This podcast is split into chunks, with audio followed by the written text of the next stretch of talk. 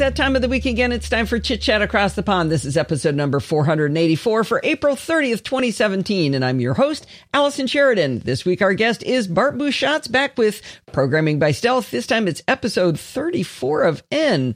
We are cranking on this, Bart. We are, but it's 34 of X. Oh, I'm sorry. It was Taming the Terminal of N. This is of X. God, should I redo the intro, do you think? I think we're okay. That is such an in-joke. All right, what are we doing today, Bart? Well, today we're continuing on with our discovery of QUnit, which is a unit testing-based framework for JavaScript, which we are going to be using for our test-driven development approach to JavaScript from now on. So I like QUnit. It's cool. Yeah, I'm very fond of it too, I have to say. I only learned it for the purpose of doing this series, and I've fallen in love. So yeah, it's you're using it for work now too, right? I will be next time work requires me to use JavaScript. At the moment, work is requiring me to use Perl, so I'm using a different test-driven development library. But nonetheless, yeah, I am doing test-driven development in work now. Excellent. So in the previous installment, we had a pretty good intro to how to use QUnit, and we wrote a little dummy API. We went through the process of first you write your test, then you write your code, then you check your test, and so on and so forth. And so we went through the process with just little functions for doing factorials in the Fibonacci series, good generic computer science stuff. And then I set you up fairly chunky assignment, although I did sort of say to people to do as much or as little of the assignment as they wanted, which is basically to retrofit a test suite to our PBS.dateTime and datetime prototypes.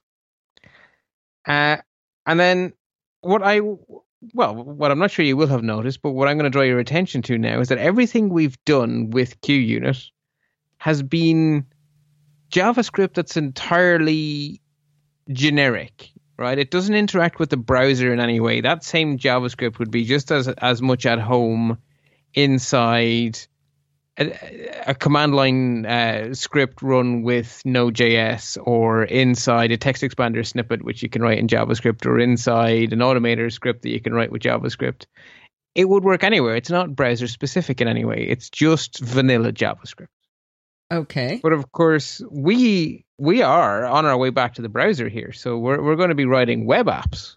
And we're going to be using JavaScript in our web apps. So we need to test our web apps, which means we do need to learn how to use QUnit, not only in the generic way, but also to test JavaScript code that manipulates web pages. Ooh, that manipulates. So we're going to cross the beams into jQuery? Right, we gotta learn a little bit more, and it's not much more, QUnit, so that we can start to test browser code as well as just generic code. And of course, QUnit was written by the jQuery people, so of course it can do the browser stuff. It was literally designed to do the browser stuff. It's just that we started off simple. We started off with just the generic stuff, and today we take that second step. Okay, all right. So I guess we'll start with a sample solution to the last week's challenge. And basically, I don't expect anyone to have done all of it. Then I succeeded, Bart. Yeah. My basic thinking was that people should do as much or as little as they felt was helpful. So when you got to the point where you're like, I'm not learning anything new, I'm not getting any value out of continuing the repetition, I sort of assumed people would stop, and that's perfectly fine. That at that point you've achieved what was hoped for, which is enough practice that you feel like, okay, yeah, I got it. That's that thing we learned in the abstract is now something I've done for real. So I told you this offline, but I want to say to the audience too is that I got the hang of it and the concept fairly quickly. What I found challenging actually was trying to remember how our functions actually worked and how to call them. Like I totally cheated off your paper on the clone function. I know what it does. I know why it does it. I know how it does it. I know how to compare it. But the syntax was I was completely wrong. I was also wrong initially in my syntax, and without some help from you, I couldn't have done it. So I do feel like the cheese gets firmly on the cracker, and then I look away and it's moved off of it again on me. Right, which is also, of course, when we are continuing to practice our core Java skills, JavaScript skills, as well as the QUnit stuff. So it's actually about both. It's about reinforcing both. Yeah, and it definitely did do that. And I at first I was like, I'm not going to do the compare and the clone, because and then I'm like, yeah, but I don't remember how those work, so I probably should go back and run them again. There you go. I liked it. So, I found it fascinating how often I would get like complete and utter failure. You've ruined your entire program. Oh, and you know, I've always made fun of your love of the ability to use Time Machine to go back into a file. I totally use that, because I'm just like, do it, save. And then all of a sudden I've got it all borked. I'm like, okay, what did, hey, Time Machine. Rewind. Went back to yesterday, because apparently after a couple glasses of wine, I wasn't as good at it as I thought. Huh, imagine that. The thing is, your confidence would have gone up. Your ability would have gone down and your confidence would have gone up. I was wailing on that thing. I was all over TDD. So I, of course, couldn't possibly know which particular parts of these massive prototypes people would choose to do their small piece of. So I did do it all. Wow. I did absolutely all of it. Did you enjoy it?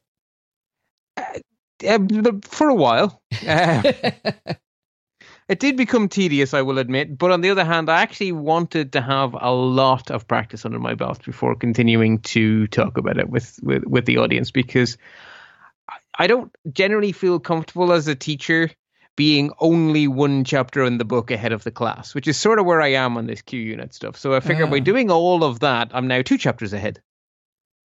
Well, and as I say, we're soon going to be back on much firmer ground, because this installment is going to finish off our basically our learning about QUnit. From now on, we're just going to be using it, so we don't actually need to know to learn any more new stuff about it apart from what we're going to learn today, which is actually pretty good. So 2 installments and we know everything we need to know, and they haven't you've only experienced one of them, but I promise they're not 2 evil installments, they're just 2 regular installments. So QUnit's actually a pretty nice framework. It's not stressful to learn. Right. I agree. It took me a little while to get the hang of, okay, I've got an HTML file, I got a test file, and then I've got my code file, and which one's which and which one is where and how I call them. But once I got that settled in, I was like, oh, okay, here's my 3 files. I know what they're doing. I did find I needed a bigger screen. I found it very difficult to work on this. I'm just on my laptop. Yeah, that's the thing with programming in general. So I generally find that, I am completely in love with 27-inch iMacs. And the reason is because I do a lot of programming and I need to be able to see a few code files at the same time because they all interact with each other. I need to be able to see my documentation. I probably need a Finder window. I may well need an FTP window. And you just screen real estate. You can never have enough screen real estate when you're programming. It's just not possible. Yeah. There's always room for more. Anyway, so rather than copying and pasting my very large solution into the show notes, basically they're in the zip file. They're in a folder named PBS33 sample solution, and it's all there. Now, I'm glad you did one thing, and you and I started talking about this, but we didn't really ever finish the conversation. Now I understand. We had originally you had said QUnit.test, the name of whatever that test was going to be, function parentheses assert, and then assert dot whatever would, like assert dot expect 3. And you had said you don't have to use assert. You could do A if you want. And what I didn't understand was I thought you were making them the same, assert and assert, so that you wouldn't forget what they did. They really are the same thing. So function parentheses A goes to A dot expect.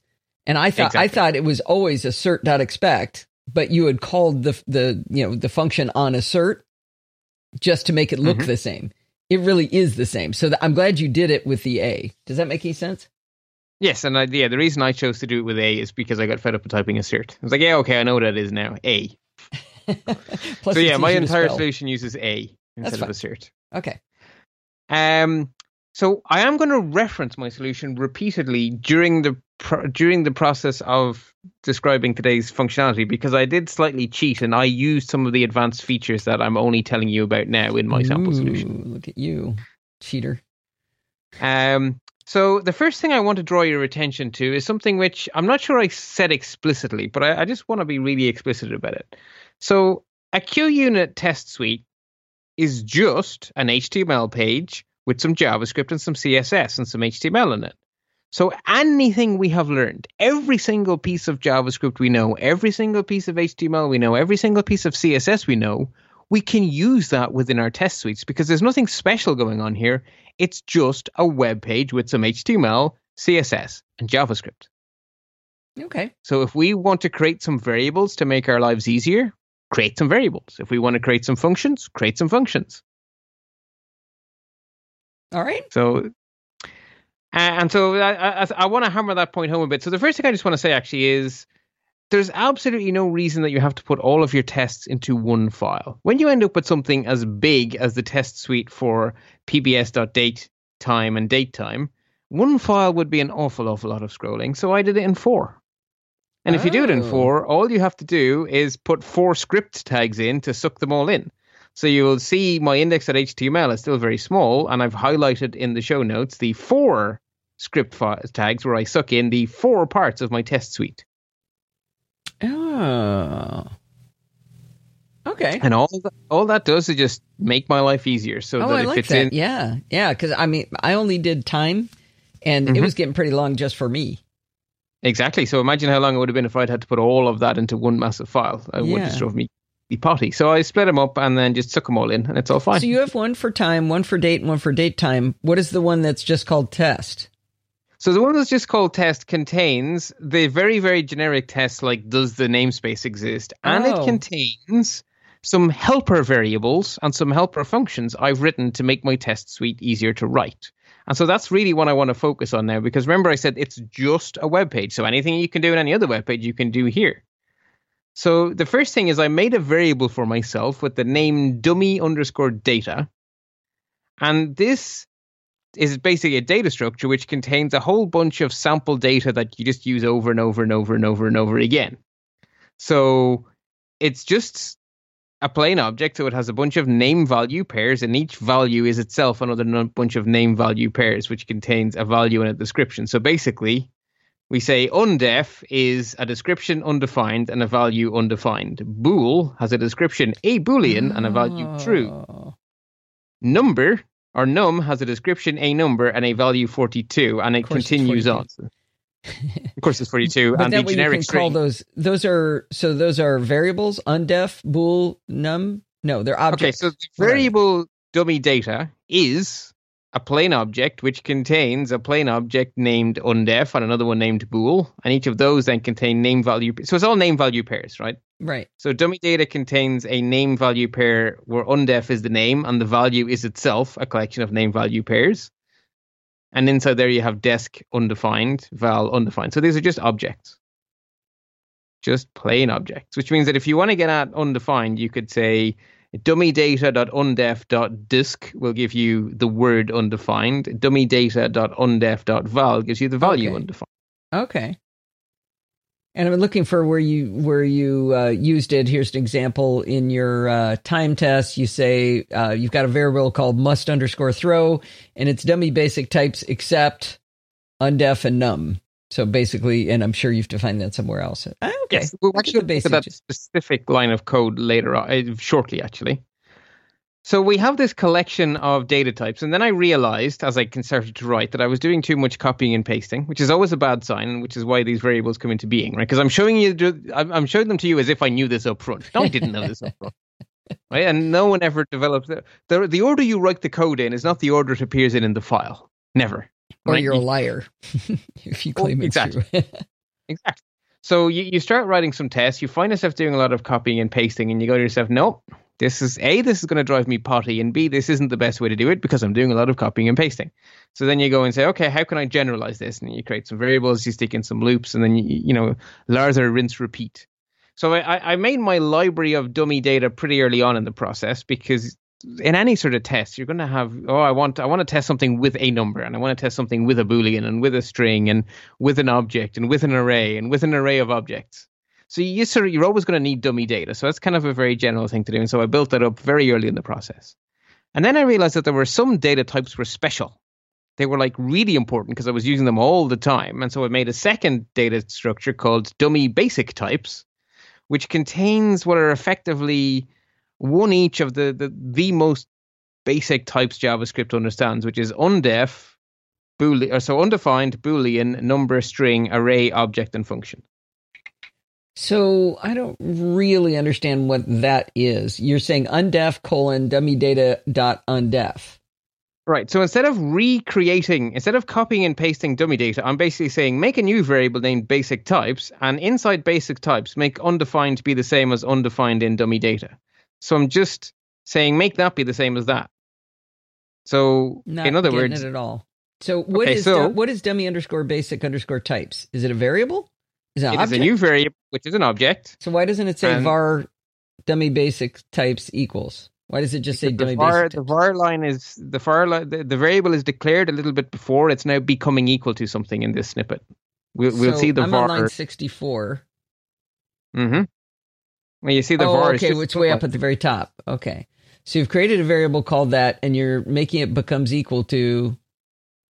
Yeah, so undef inside basic dummy data becomes equal to dummy data.undef. In other words, undef inside dummy data. So we're just copying in a subset. Well, because dummy data contains lots of data, and dummy basic types contains a subset of that data. Everything in dummy... that isn't everything. Yeah, dummy basic types is different than dummy data. Okay, it's got fewer things in it. Okay, I got you. So everything that's in dummy basic types is from the bigger set, but not everything in the bigger set is in the littler set. Okay. So it is a true subset. And then I wrote a function called dummy basic types except. And this will just return me the list of names except for what I give it as an argument. So the reason where this would come into play is an error should throw an error for every type except a number. Okay. So you see how I would be calling the basic types except all the time, because that's actually how you would say it in English. Yeah, this needs to throw an error for everything except for blah. And so this function is just going to return, in this case, it would return me undef bool strr_obj because it's everything except number. So dummy basic types except is the other subset. It's going to return the names in the name value pairs for everything except what I give it as an argument. So I would say dummy basic types except num will give me everything except for num. Dummy basic types except str would give me everything except str. Oh, okay. So it isn't the entire other subset. It's a subset of whatever you're... Okay. It's looking at dummy basic types, which is a subset of your data. And you tell it which ones to exclude from the dummy basic types list, and it returns everything else. Precisely. Or starts using everything else, I guess. Okay. It returns, in fact, the names and the name value pairs of everything else. And then we can use those inside a loop to do lots of checking for does it throw, does it throw, does it throw, does it throw. But instead of copying and pasting a.throws, I just do a loop. And so for every one of these... How does it only grab the name?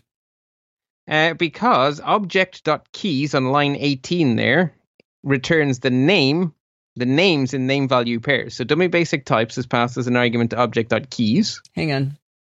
Dummy basic types is not on line 18. Dummy data is on line 18. Okay, so on line 18 of the function definition, so it starts off with a big comment that says purpose to return the names of all dummy basic types. We might not be looking at the same file. No, we're not, which is why I'm saying on line 1... PBS.dateTime.test.js. Oh, sorry, I'm looking in the show notes at the snippet the readers are looking at. It just shows a piece. Okay. Keeping going. Well, this will make way more sense if I'm looking at the same thing as you. Okay, so now let me see what we're reading. So you said object.keys. Wow, this is something completely different than what I was looking at. Build the list of type... object.keys of dummy basic types will give back... the string undef, the string bool, the string num, the string str, the string arr, the string obj, and the string fn as a great big array, because that's what object.keys does by definition. You haven't used it in a while, but we did learn about it. Yeah, that just looks pretty much gibberishy for me, I'm afraid. Okay. So dummy basic types contains name value pairs. Right. Object.keys gives you the names. So keys and names are the same thing. Keys and names are synonyms of each other, exactly. Right. And then you say dot sort.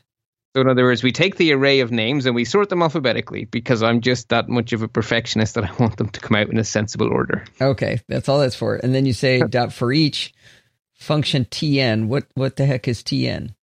Okay, so tn, we're declaring tn. So we're going to say that we will call the first argument tn. So tn is a type name in this case. Is my, so for each, the for each function will run, for each will run that function once for everything in the array. So the first time through, tn will be whatever alphabetically comes first. So bool. Okay. The second time through, it'll be whatever comes alphabetically next. Probably fn. Okay. Actually, R will come first. That's before bool. So R, bool, fn. You get the idea. Okay. And then it says, if not exclude lookup tn. Man, you love double negatives. I would use the word unless, but JavaScript doesn't let me do unless, so I have to use double negatives. Okay, so I'm saying if not one of the ones you told me to ignore, add it to the answer. So what's left afterwards is everything from the original that's not listed to be ignored. Hmm. Why didn't you just build something that built what was included instead of not excluded? What if I decided after doing 20 hours of work that actually I should be testing for another data type? Add it. In 500 places? No, this in this function. You're doing a function to figure out what's not excluded. Why didn't you do a function for what is included? Okay, because when I call the function, I want to be able to say, give me everything that's except for numbers. Numbers are okay. Everything else you throw an error. But what is everything else? I might change my mind on what everything else is. I don't know up front if I've been clever. I don't know if I've forgotten something. So by doing it this way around, I just add another name value pair into basic underscore types, and magically my entire test suite becomes aware of that. Hmm. So I've basically written the code in such a way that if I mess up, I don't make my life terrible. And I have much experience of my messing up over the years. Okay. I'm just going to have to believe you that this double negative works, but it hurts my head.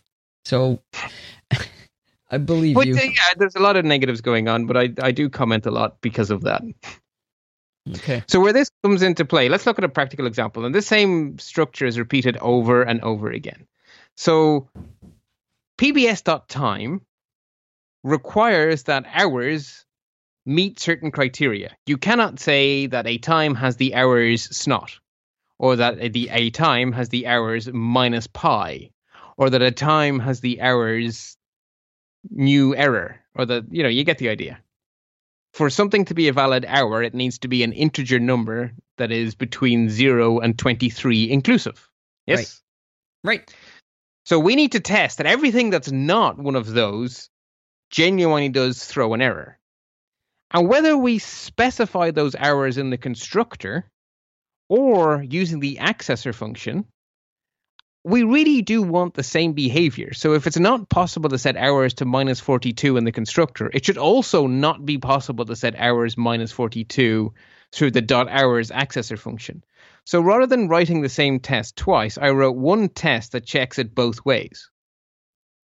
So regardless of how you try to put an hour into the prototype, I'm just testing it in one test. So with this one test, we'll check the error. Sure. Yeah. Because otherwise you have two places to scroll between when you remember you've forgotten something. So this way it's together in your code. So when you realize you forgot a test, you have to put it back into one place.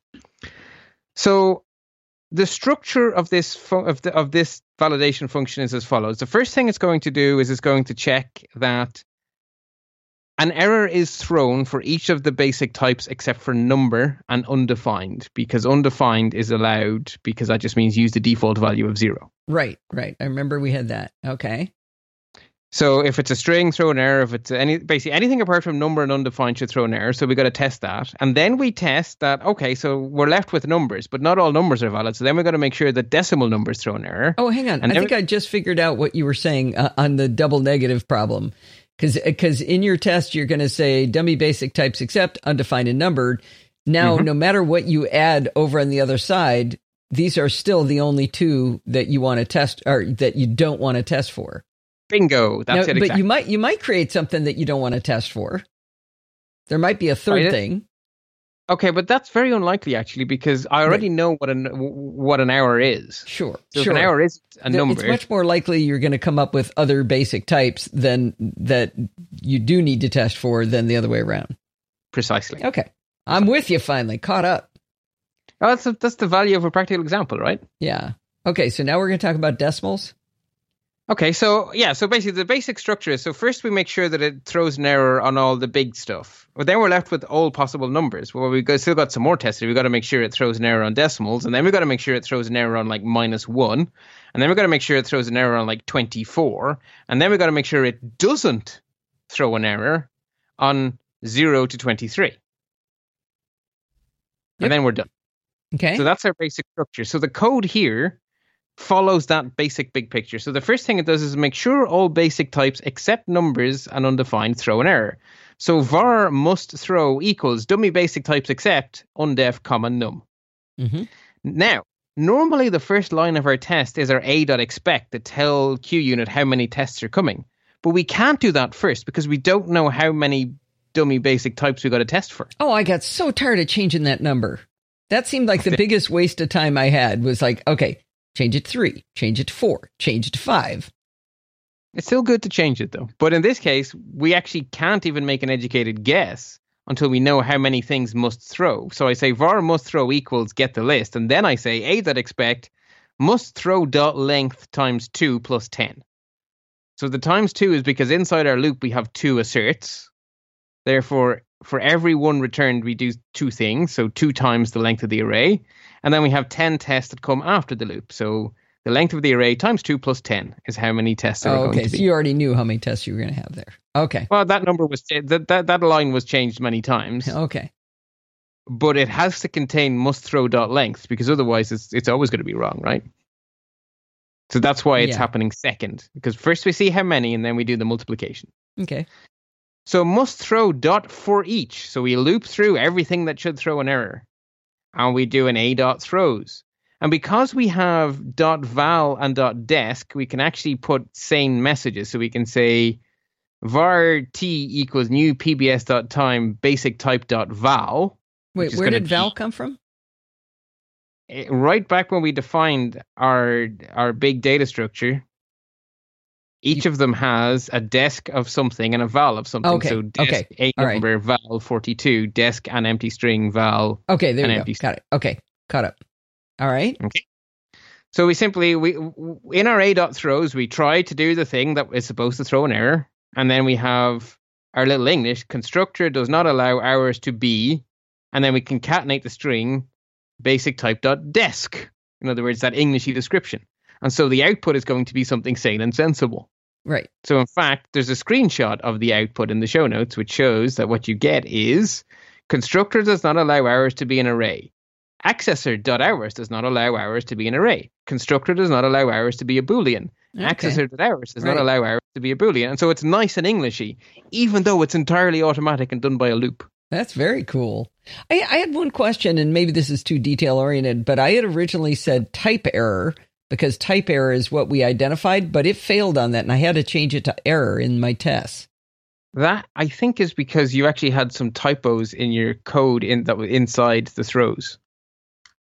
Mm. Remember, you were calling the code. No. After I fixed that, I fixed all that, I had to change.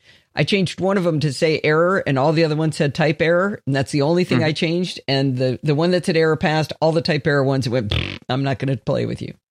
So I was not able to call type error. I think that's because the throws statement inside the actual API throws an error, not a type error. No, it says type error. Maybe I misspelled type error. That would certainly do it, or miscapitalize it. But every error is a... Basically, every error has the prototype error, even if it also has another prototype like type error. So all errors are errors. I just thought it would work. Okay. So then we just basically have more of what you'd expect, right? A.throws if you try math.py, A.throws if you try -1, A.throws if you try 24. And then finally, we get to do an A.ok, which I really love saying. So A.ok, and we set it to 0, and it goes, constructor allows errors to be 0, which is the minimum valid value. And then we have an A.ok for 23 and so forth. You just like saying A.ok? I like that, yeah. It makes me smile. So then we followed our pattern, right? Make sure that all the basic types except for number and undefined throw, check the various different permutations of number, and then finally make sure that the valid values really do get through with right. a.ok. And so you will find that basic structure for hours, minutes, seconds, and then again in the other prototypes. Wow. So you even did like February 29th and all that, huh? Oh, yeah. Actually, to be honest, .time was a much easier prototype to do your test. I didn't even think about looking at date. .date, the code is about twice as long, and it's all because of February. Yeah. All February's fault. Everything is February's fault. It's Julius Caesar. Julius Caesar did it all when he wrote the Julian date calendar system all those years ago. Caesar got it wrong. It was Gregory, whoever the hell he was, Pope Gregory the something, to give us a Gregorian calendar. It's his fault. Okay.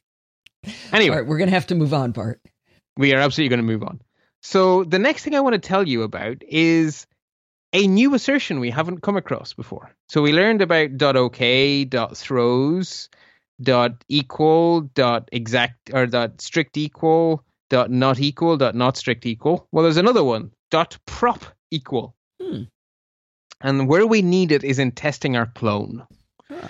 So what is a clone? Well, a clone should have three properties, three defining characteristics of cloniness.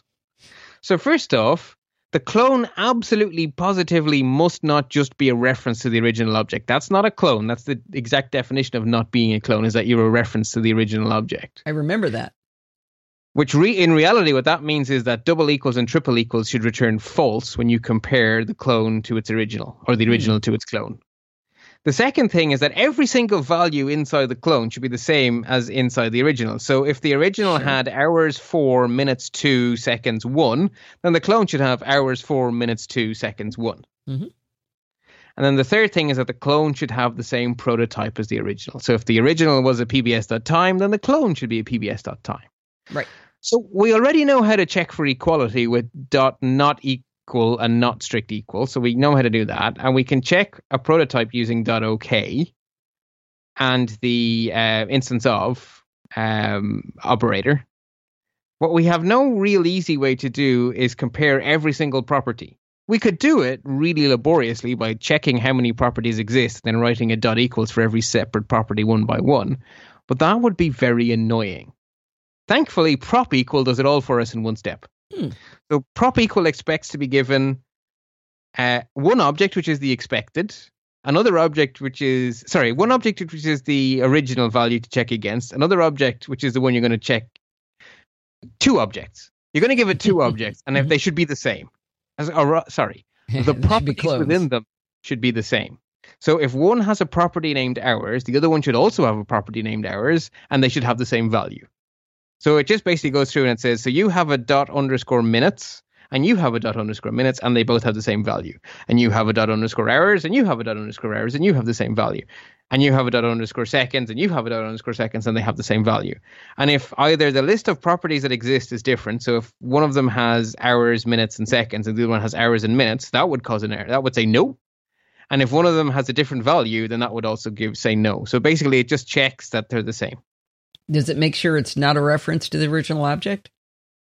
No. So we've got to do that separately. It's just going to check each property one by one. So prop equals. Properties are equal. Okay. That's how you should read it. So our actual test for cloning contains three assertions. So it's only 8 lines, which is quite pleasant. So it's here in the show notes. So QUnit.test, cloning works, function a.expect, 3. Var to, which is time original in my brain, equals new PBS.time 20:10:5. So 20 hours, 10 minutes, 5 seconds. Var tc equals to.clone. In other words, time clone is time original.clone. So to test our first property of clonedness, I say a.not equal to, tc. And then the English description is clone is a true clone, not merely a reference. So to remind myself, not equal is the same as not double equal?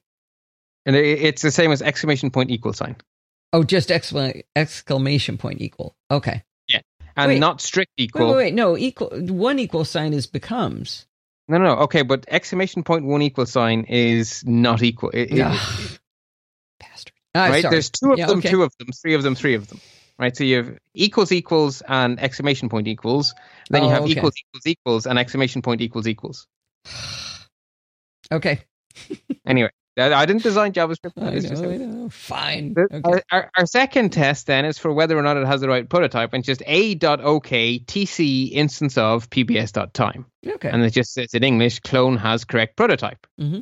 And then the last one is the one we've never seen before, a.prop equal to, comma, tc. In other words, time original, time clone, all data properties the same in the original and clone. Cool. There you go. We have now tested our clone properly. I sort of wish you'd done it in the same order as your 1, 2, 3 test, though. That's a good point. Because your prop equal is the same as every value stored in the clone is the same as that stored in the original object. That's true. I just want to do the new one last. I should have put them in the other order. Okay. I was trying to match them up going, wait, I don't. Oh, he just did a different order. Don't scare me like that. Will you take a note of that and I'll fix the show notes afterwards? Sure. Because you're right. That would be better. Now everybody's going to hear this going, wait, they are in order. They're not supposed to be. What? Okay. So that's everything that I want to just draw your attention to in my solution for now. Now I want to teach you something new for today. So I want to teach you about callbacks and hooks. So QUnit allows you to specify some code that will be executed every time something happens. So there are 6 of these potential things that you can make something happen. QUnit.begin. This gets done every time QUnit starts, as in when the whole test suite starts is when begin happens. Hmm. There's a QUnit.done, which happens when the whole test suite finishes. QUnit.module starts happens every time a module starts. QUnit.module done happens every time a module finishes. QUnit.test start happens every time a test starts. And QUnit.test done happens every time a test finishes. So the difference between a module and a test is QUnit.test, is that a test or a module? QUnit.test is a test and QUnit.module is a module, right? So when you write QUnit.module, open bracket, whatever, that's when the QUnit.module start would happen. Yeah, you told us about modules, but I don't remember. Do modules contain tests? Yes. A module is a group of related tests. Okay, got it. Okay, good. Yes, so that's the hierarchy. So okay. Tests contain I don't know why you need this. Makes sense. Well, it can be useful. Well, so you've actually... Yeah. So the most common use of it is if you were writing some sort of log system where you wanted to just automatically log every time your test suite was run. So let's say you wanted to write a log file somewhere of all the results of your tests. You could use these event hooks to quickly catch it. If you want to see this in action, by the way, you can copy and paste the code there from lines 1 to 18 into an existing test suite and hit run. And then an alert will be fired every single time one of these events happens. You will get a lot of pop-ups. But it will show you what's happening. So you'll see the starting test suite pop up exactly once. And then for every single time it starts a module or a test, you get a pop up saying, I'm starting a module. I'm starting a test. I'm finished the module. I'm finished a test. You get a lot of pop ups, but it will illustrate the point very clearly. Maybe do that on a small test suite. Like the ones I wrote. Yeah. However, we have already seen my sample code contains one of these. Test start. So dummy_data could get messed with by one of our tests. And if one of our tests accidentally broke dummy.data, then all other tests would have bad dummy data in them, which would give you a sort of a really hard to track down, spooky at a distance, make you pull your hair out kind of bug. Yeah. So what my code actually does is it recreates dummy data and dummy basic types every single time a test starts, and it does so by putting it inside QUnit.test start. So if you look at my JS file, you will see that the var is outside of QUnit.test start, but actually the code that defines dummy data and that defines dummy data types is inside QUnit.test start. Yes. Which means it happens every time a test begins. So as soon as this test starts, all those variables get recreated from scratch, and then the test starts. So that code happens a lot, which is arguably wasteful of CPU. On the other hand, it means that my test suite is really robust, which is not a waste of anything. It's exactly.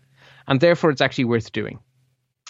Now, what you do with .test start, it doesn't matter what test it is, the exact same thing happens before every single test with test start, right? So it's one function that happens. The identical thing happens for every test. Does that make sense? Mm-hmm. So maybe sometimes you want different things to happen depending on different tests. And you don't get to do that per test, but you can do that per module. So modules are groups of related tests, and that's the granularity you get to go to. So within each module, you can define four different, what are called in QUnit documentation, hooks. Before, after, before each, and after each. Before happens at the start of the module. After happens at the end of the module. Before each happens before each test inside the module, and after each happens after each test inside the module. So again, if you want to see this in action, there is sample code that will make lots of pop-ups happen. I'm not sure you actually want to do that. So if you remember to last week's code, QUnit.module took three arguments. It took an English description of the module, and then we passed it a completely empty object, which is open curly bracket, close curly bracket. And then we passed it the actual code to do the tests as an anonymous function. Well, the second argument that we left completely blank last time, that's where you put these. So before, after, before each, and after each. It is a little bit mean that they have before and after, and then on there's begin and done. I know. Why wasn't that consistent? Yeah. Okay. I don't know. I didn't write that either. So I have an example from my PBS.time tests to show you before in action. So the functions for turning dates and times into different types of string. So the time in 12-hour format and the time in 24-hour format and the basic two-string function, they all require you to have a collection of sample times that you then want to make sure they get printed out in the correct pretty way. And I was just fed up of copying and pasting the same var tn equals new pbs.time blah blah blah blah. So I used a before to create some sample variables, and then I tested them in the test for two string and the test in time 12 and the test in time 24. Oh, I forgot to tell you something really important. Inside your before, after, before each, and after each, the magic variable this has been arranged by QUnit to be the same magic variable this that will be available inside each of your actual tests. So if in my before I say this.tmn equals new pbs.time 000, when I say this.tmn inside my test, it's the same object. You know what a fan I am of this. I know. However, that doesn't not make sense, though. Exactly. So on line 8, we create a variable called this.tmn, and then on line 18, we use it, and then we use the same one again on line 27, and then we do the same one again on line 36. Okay. So basically, that made my life a lot easier. Create the variables once, and then use them repeatedly throughout the module. Yeah. So there we go. So that's everything apart from one more thing, which is how do we make this work on a web page? Which is the last thing we're going to look at today. Right. So last week I mentioned the fixture. And you didn't really understand it. And I went, don't worry about it. That's for next week. Don't worry. You're pretty well, we've now arrived at next week. Okay. So the fixture is not actually anything very complicated. So it is a rule that you must create an HTML tag on a QUnit webpage that has the ID QUnit minus fixture. So in our case, we've just used a div. So we say div ID equals QUnit minus fixture. What QUnit does is the moment the page loads, it takes a copy of that div and it saves it somewhere that's not on the page anymore. It basically copies into a parallel universe. And then before every test, it clones it from the parallel universe back into the page, runs the test, and then removes it and replaces it with a new clone of the one it saved in the parallel universe. So what that means in reality is that every single time a test starts, the fixture is exactly the way it was the instant the page loaded. So if you write some HTML inside that div, that HTML will be there again at the start of every test. So you could write a test to see if your function successfully completely deletes every single tag inside the fixture. Fine, because the next test, it'll be right back the way it was originally. I feel like a dog holding onto its tail going in circles here. So QUnit dash minus fixture is creating a replicant of itself and then putting itself back after however it's been messed with. QUnit dash fixture. Sorry, you started answering while I was still talking, so I didn't hear your answer at all. I'm sorry. No, I've stomped on you like 86 times, so I'm not complaining. I'm just saying I didn't hear it. So QUnit dash fixture creates a replicant of itself and then puts itself back after everything's run? No, QUnit dash fixture is just some HTML. The QUnit JavaScript code takes a copy of the piece of HTML QUnit dash fixture and replaces it with a copy of its original self after every test. So it's not replacing itself. QUnit replaces that particular piece of the web page. Okay, but what is it? What is this thing that's getting? It's just an HTML tag. It could be, you could put anything in there you like. All the point is, every time a new test runs, it will be just the way you left it. So we're going to see it in action, and then I'm hoping it will go, okay. So that's I will definitely hold my breath and keep waiting, no problem. Not you. So we're going to write some tests for another piece of JavaScript we wrote together many moons ago. Remember, we wrote the code for putting in the rel equals no opener, and we called it Bartificer.linkToolkit. Yes. So there is a link in the show notes because I published that onto GitHub, actually. So there's a link in the show notes to the GitHub page for this code, and I've put a copy of the code into the zip file for this installment. So that code's entire reason for existing is to alter HTML.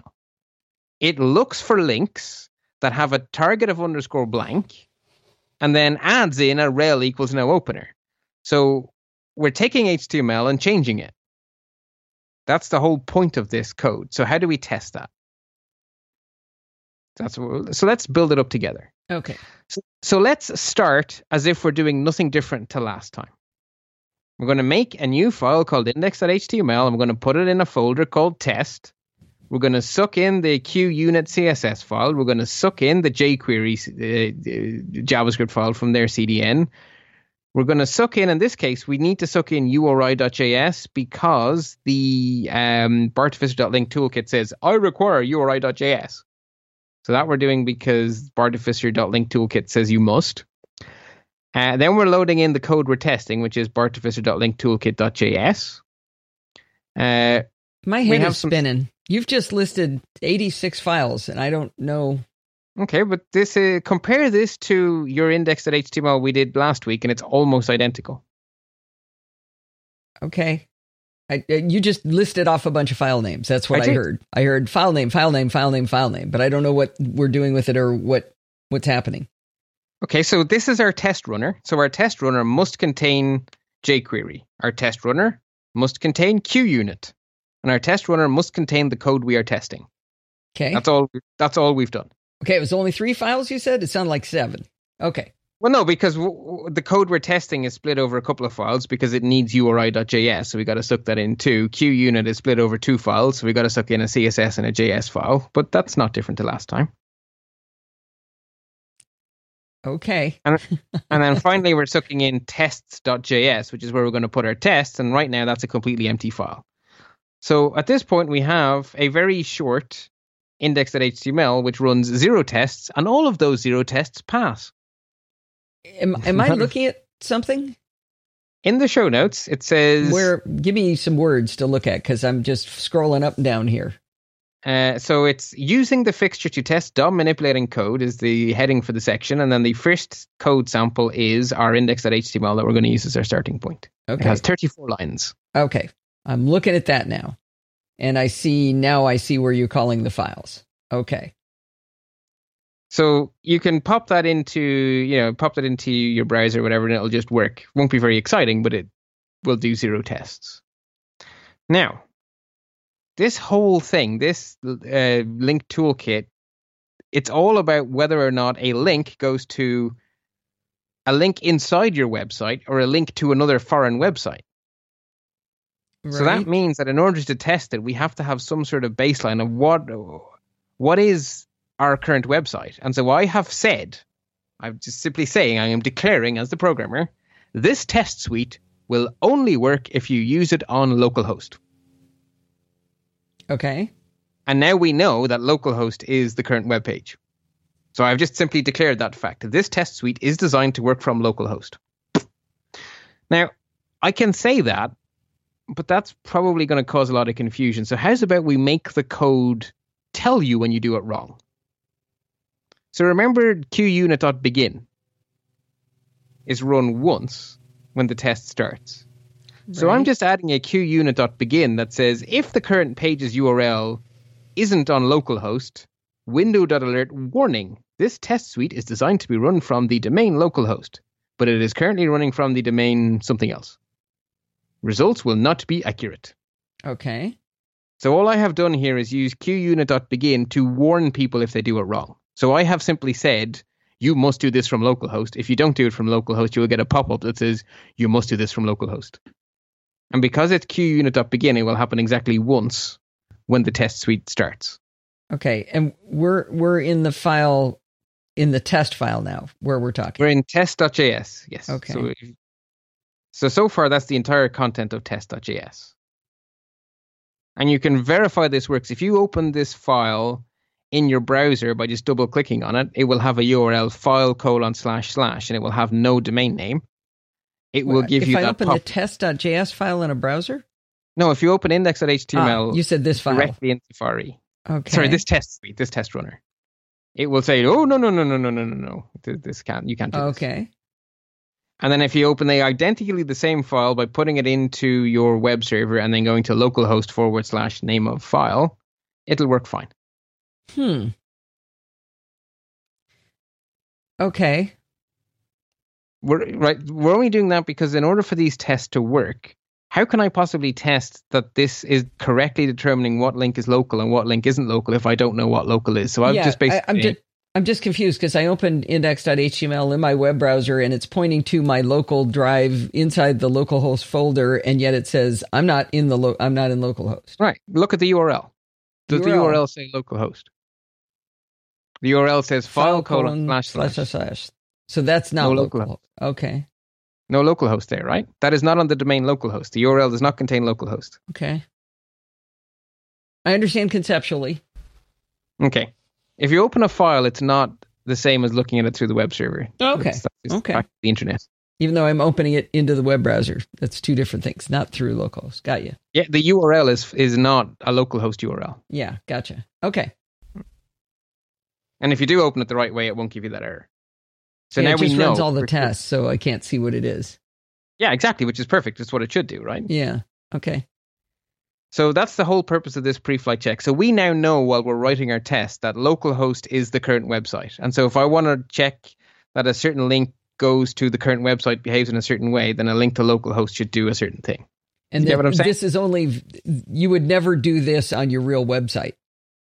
Well, in this case, we have no, right, this is a test suite for our API. So the test suite is only for testing our code. It's not part of the final code we give to people. Ah, good point. Okay, now I got you. Okay. So we're going to start off with our really, really basic test. QUnit.test namespace exists, right? I know this one. Exactly. So let's not waste our time. So the single most important function within this entire API is Bartificer.linkToolkit.isLocalURL. And it will expect as an argument a URL, and it will say, yes, this is local. No, this is not local. True or false. So we can actually do this without learning anything new. And so I have it here in the show notes, and you can scroll through it and see that all I do is a.equal. In fact, we don't use a single assertion other than a.equal, so nothing new here. Are we happy with that? Yeah, I don't understand why you're testing for 42 in a URL. Well, because that is a perfectly valid URL. The number, you can say potv.com/42, and that should be accepted as a relative URL to a file named 42, which should be considered local. Why don't you just take the beginning part, everything before the dot? Why do you test everything after? No. This 42 without anything else is a valid URL. No, it isn't. In a link, 42 is a valid relative URL. It means the file named 42 in the current folder. Just like the empty string is a valid relative URL. That's after the .com or .ie. No. Okay, no, but relative URL. Okay, you can say a href equals 42. That is a valid relative URL. It means the file 42 on the current, in the same folder as the current web page I'm currently on, right? You don't have to put the HTTP into a URL, right? You can say a href equals index.html, or a href equals .. index.html, or a href equals boogers.html. They're relative URLs. Yes? I've never knew that. .. Yeah. But the other ones, I can't even imagine typing 42 into a URL bar. It's an odd one, but no, you wouldn't type it into a URL. You put it into an a href equals. Okay. You could use it in a link. If you had a file named 42 in the same folder, you could link to it with just a href equals 42. Okay. It's an odd URL. I admit it's like 9,000 of these tests that I would never even. I don't under. I have no words to explain how confusing that is to me that these things even exist. Because there's so many of them. Question mark A equals B. How? Right. What? URLs, question mark, that's the query string part of URL. That's completely valid. Yeah, but A equals B? That sounds really specific. Well, I got to test it. I can't just, I could put boogers equals snot. It just seemed A equals B is just less typing. Well, I don't know why it's A equals B. I don't know why it'd be boogers. I don't know anything about what this is doing. I mean, it's testing something. Okay. I would say go to Wikipedia, read the definition of a URL. All this is just all of these are valid URLs, and I'm just making sure that the function treats them like it should. Okay. So what does this function do when it tests each one of these? Walk me through. A dot equals is local URL. So in other words, is question mark A equals B a local URL? Well, if I have angle bracket A space href equals quote, question mark A equals B quote, close angle bracket. Is that a link inside my website, i.e. local, or is that a link to a different website? Okay. Well, it's a relative URL. Astonished it has to be this hard. You could leave out some of these tests and you would still have a good test suite. It would just not be a complete test suite. Okay. But see, if I didn't put these in, I'd get an email from Jill. Yes, you would. And I'm sure you still will. But okay. I probably still will. So the more interesting tests start to come in from line 18 on. They're the ones you're going to start recognizing. / a.html, / a.html, / a.html, http // localhost, http / localhost / a.html. Okay. Let's not read them all. We can enter b.ie. Right, FTP // that's a valid URL too. And then we get down to the stuff that really isn't a URL at all. The URL false as a Boolean is absolutely not a valid URL, so that should always give you back false as an answer. The URL array 1,2, that's definitely not a valid URL, so always give false on that, etc. Mm-hmm. Okay, so the key point is we're just using .equal here, which you've seen a million times before. So we haven't had to do anything we don't know yet. And these .equals are returning what? True? Well, these .equals are basically saying, yeah, these .equals. Unless you say false. Oh, no, they do say true right in them. Okay, I see it now. Yeah, okay. So is local URL, true, actual, expected, English description. Actual, expected, English description. Gotcha. Okay. So the next thing that we want to test is the function... find my own code. I think it's line 34, the subdomain's local. No, so the next thing we want to test is the function Bartificer.linkToolkit.noOpenerFix. This function's job isn't simply to tell us, yeah, this is local, no, this isn't. This function's job is to actually stick rel equals no opener into an actual link on an actual web page. What line are you on? I'm in my English saying next. Let's try write some tests for the Bartificer.linkToolkit.noOpenerFix function. This function searches some or all of an HTML document for links or URLs. We're not on any code. I'm talking English. Okay. So there is a function named noOpenerFix that is part of this API, and we now need to write tests to make sure that noOpenerFix actually does what it says on the tin, right? Mm-hmm. What it says on the tin is we should find all links with target_blank and add rel equals no opener to those functions. Right. Okay. Does this function actually do that? To test that, what we need is links. We need actual ahref equals. Where do we put those? That's what the fixture's for. And can you give me a line number where I can see a fixture? Because I believe you. Okay, so keep scrolling downward to where you see the little HTML snippet, div id equals QUnit fixture, and then you just have a list of ahrefs. Or you can look in the finished index.html inside the zip file where you will see it says div id equals fixture, and then it contains a UL with a bunch of LIs, and every single LI is a link. ahref equals a.html.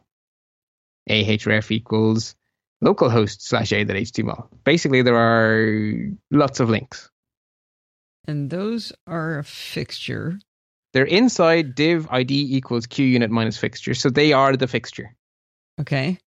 They're just HTML. So now I see HTML, and I see that it's called QUnit-fixture. Now tell me what it does. Okay, so every single time a test is run, that HTML will be exactly like that. So you can now call your function, which is supposed to change this HTML so that it gets target equal or rel equals no opener. And then you can test that it actually before it finishes. Because once it finishes, it reloads this. Okay. Yeah. I thought we were doing this all on localhost, though. We are doing it all on localhost. But you're talking about podfeed.com and bartb.ie now in this HTML. Okay, because the file on local... Okay, so...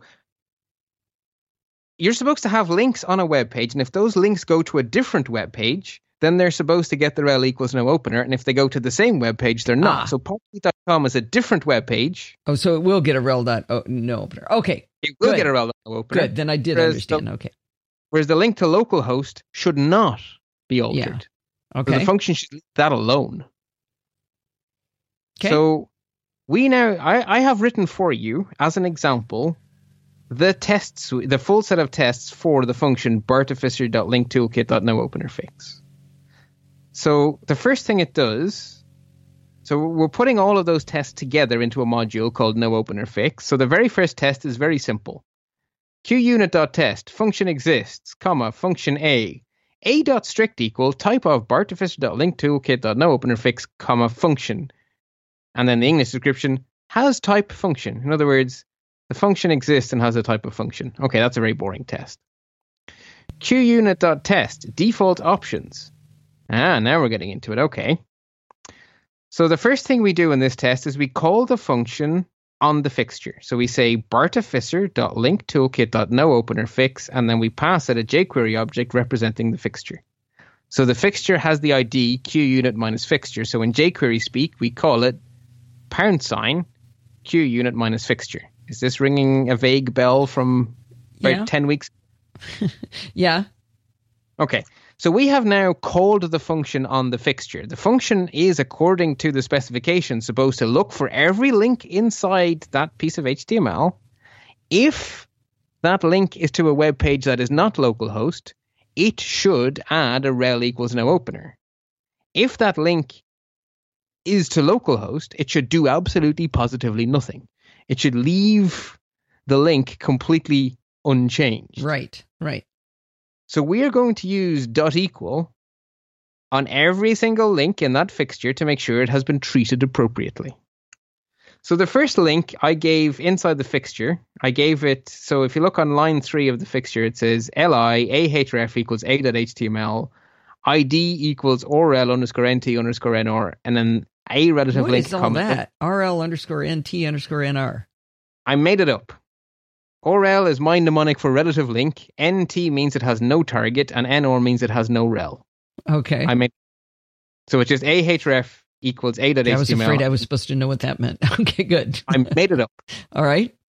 The next one is exactly the same, but it says target equals _blank. So I gave it the ID RL TB NR. So relative link, target of blank, no rel. Mm-hmm. Okay, so there are just lots of links, and I've given them all a unique name. What name I chose is irrelevant. I just got to go through and make sure that every link was either edited or not edited according to the specification. And you're pulling it with the ID. I'm pulling it with the ID. Okay. So the first link, so links without a target should be ignored. In other words, they should not have a rel attribute added. So I am saying a.equal $## orelntnor. In other words, the first link dot atter rel should be undefined. It should not have had a rel atter added to it. And then in English, it says no rel added to relative link without a target. So we are checking that that link was not changed.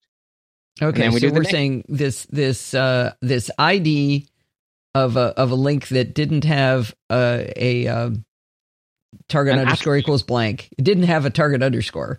We're saying that it's a relative link, therefore it should return it undefined. Right. So in other words, we should not have changed it so that it suddenly develops an attribute named rel. Yeah. Okay. So when we try to get the rel, it should not exist, so it should be undefined. And then we have our English, no rel added to a relative link without a target.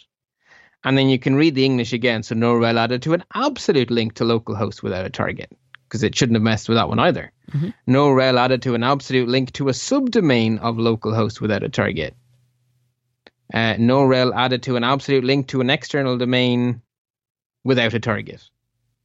Then we say, make sure that local links with a target are also ignored. So no rel added to a relative link with a target. And then we get to make sure external links with a target. Basically, the English is there all the way. What this is a whole bunch of dot equal. Every single link should have been either edited or not edited, depending on what the documentation says the function does. Right, right. And that's all we're doing here. And then we have a whole separate test to test the ignore local links equals false option. So the documentation says that you can optionally say to ignore local links or not. So then we test if the function behaves the way it was told to with that option. And then we test every other option. So the documentation says what the function should do. And we have one test for everything the documentation says it should do. Oh, cool. So and then another when it's done, that fixture gets rewritten back to the original. Yes. After every single test, that function gets rewritten. Huh. So our sample code here contains 1, 2... bunch of tests. 3, 4, 5 tests. So that was rewritten 5 times. But only after the test, not after the assertion. Okay. Right. So one test contains many assertions. Right. So it's not messed with between assertions. It's messed with between tests. Okay. And that's all there is to it. In this case, it wouldn't have changed anything, but you're just making sure. Right. Well, the first test would have been the smelly bug. Okay. Well, on line 11, we say Bartificer.linkToolkit.noOpenerFix. That will have changed the content of the fixture. There will be rels added to some of those links. Oh, right. Okay, got it. And that change stays in place until the end of that test, which is on line 91. Yeah, I got it. So and then on line 93, you do the change, then you do the assertions, then you reset it, do a new change. Bingo. Yeah, so on line 93, everything's back to the way it was originally. Then on line 95, we go and change everything again. Yeah. Then we do some assertions. And on line 108, everything is put back the way it was. Okay. Then on line 110, we have a fresh copy. We change it again. And then we do some tests. And then we put it back the way it was. And then on line 128, you get the idea. Yeah. So you mess with it. You check that the messing was as you wanted. Did the right thing get changed? Did the right thing not get changed that shouldn't have been changed? And then you reset. You call your function again to muck with it, and then you make sure the mucking with was correct. Should it have changed this link? Should it have added in whatever? Should it have done whatever it should do? Did it behave itself? Yep. Cool.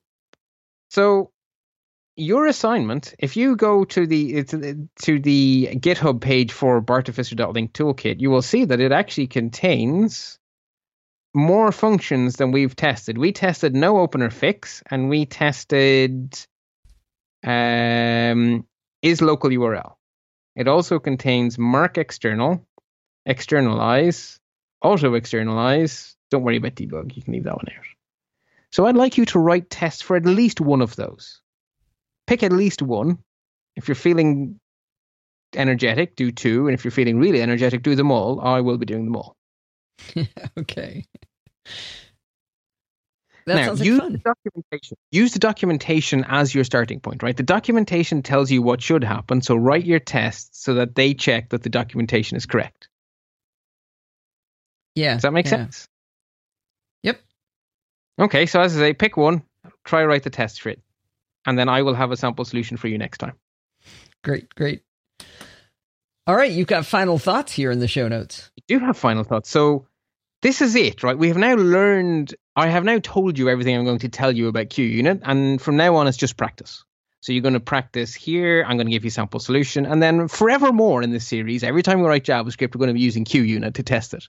Either I'm going to give you some tests or I'm going to ask you to write some tests, or probably a mixture of both. But from now on, whenever we're practicing our JavaScript, we're going to be practicing our QUnit as well. Cool. So we need a new project, right? We spent weeks doing date and time. And then we learned a lot, I think, doing that.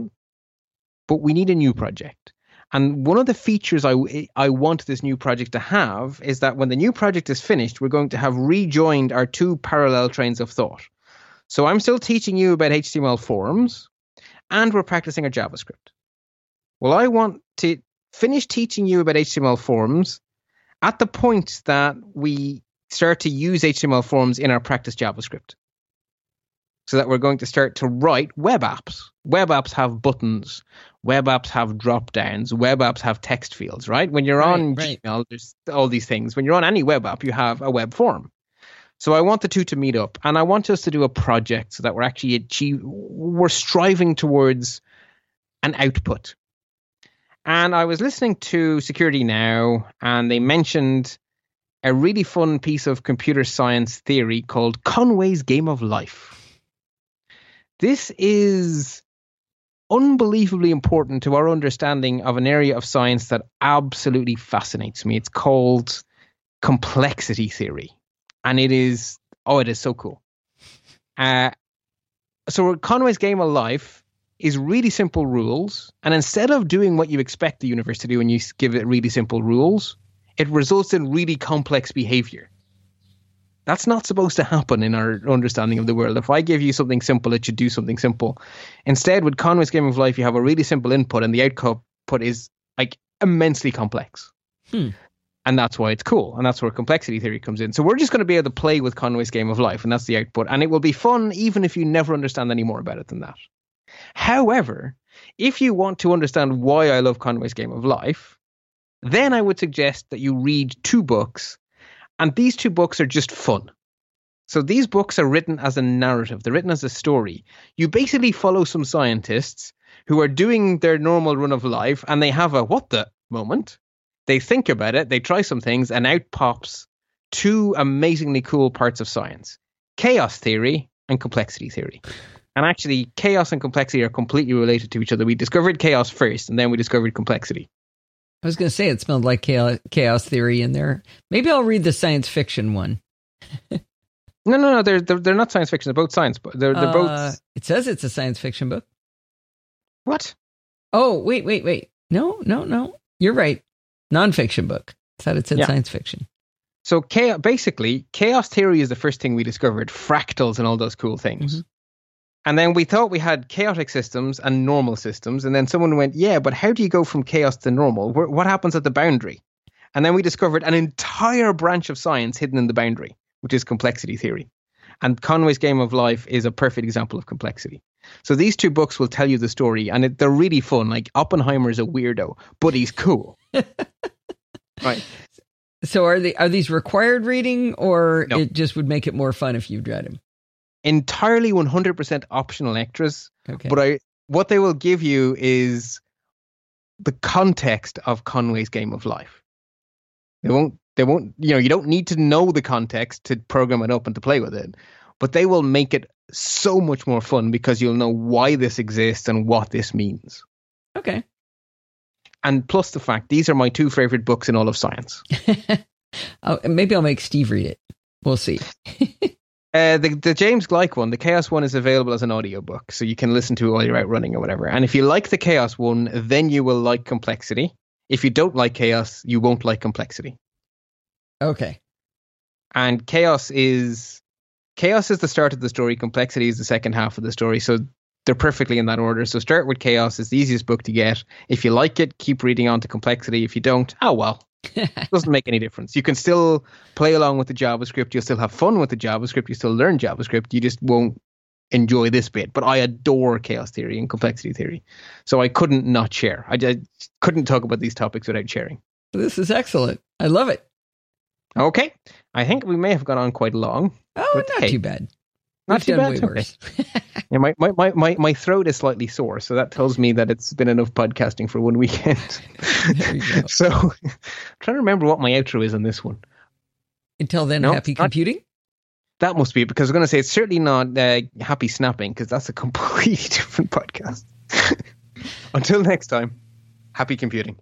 I hope you've enjoyed this episode of Chit Chat Across the Pond. We are now supported by Patreon, so if you go over to podfee.com/Patreon, you can pledge your support to the show in weekly installments. If you don't have money to spare, I understand that. And it would be great if you used our Amazon affiliate links when you buy things on Amazon anyway, and a little bit of money goes to help the show. I love feedback, so please send me email at allison@podfee.com, and you can join in our Facebook group over at podfee.com/Facebook and our community at podfee.com/Google+. Thanks for listening and stay subscribed.